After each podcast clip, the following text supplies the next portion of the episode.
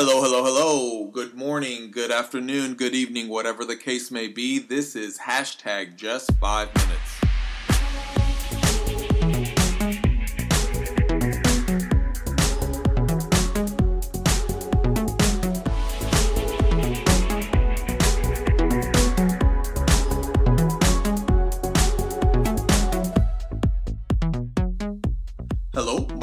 Jesse, and this is hashtag just five minutes. Short daily encouragements from the Word of God. Happy New Year, everyone. I would love to hear from you prayers, requests, comments, and even reviews.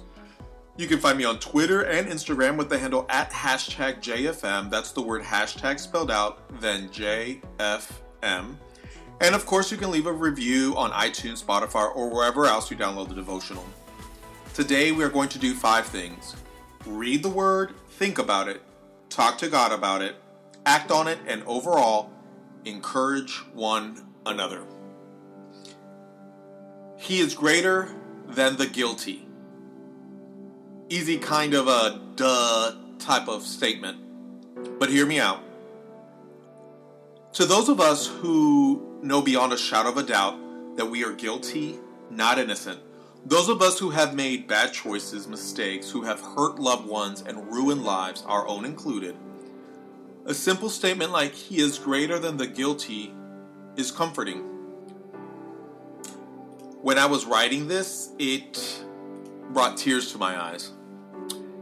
When I think about how He is much bigger than my mistakes, my faults, my darkness, my depression, my pain, my flaws.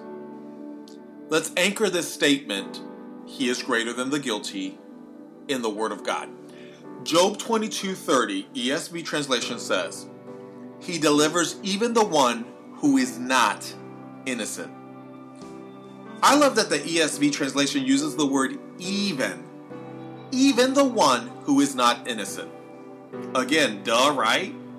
But how comforting, how awesome, how soothing, how reassuring that he even delivers, saves, heals, comforts, provides, loves, forgives the one who is not innocent, the guilty. He loves the guilty. He forgives the guilty. He saves the guilty. He provides for the guilty. He comforts the guilty. Let's solidify this uh, this duh statement that it says uh, he is greater than the guilty. Let's solidify that with one more encounter that Jesus had with religious leaders of his time.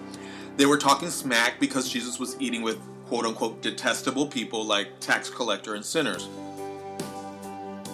And the religious leaders were asking, Why does your teacher eat with tax collectors and sinners? But Jesus overheard them and he answered, Those who are well have no need of a doctor, but those who are sick. Go and learn what this means. I desire mercy and not sacrifice, for I came to call the, not the righteous, but sinners. So not only did he come to provide for, save, forgive, love, restore, refresh, heal, comfort those who are guilty, the sinners, the not innocent, he also came to call us who are sinners. Let that sink in. Think about it.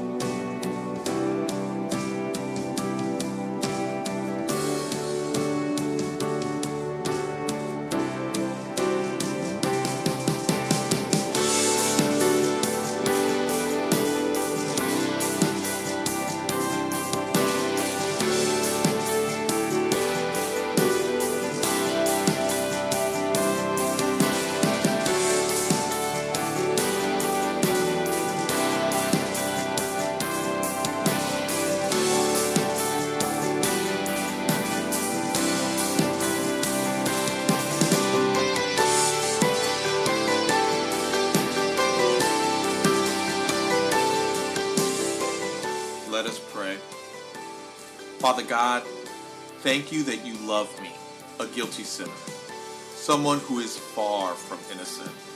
Thank you for your word. That beyond a shadow of a doubt, it says that you love us, you saved us, you forgive us, you call us, you comfort us, you heal us, and restore us. Let us accept that. In Jesus' name, amen. Now go have a great day.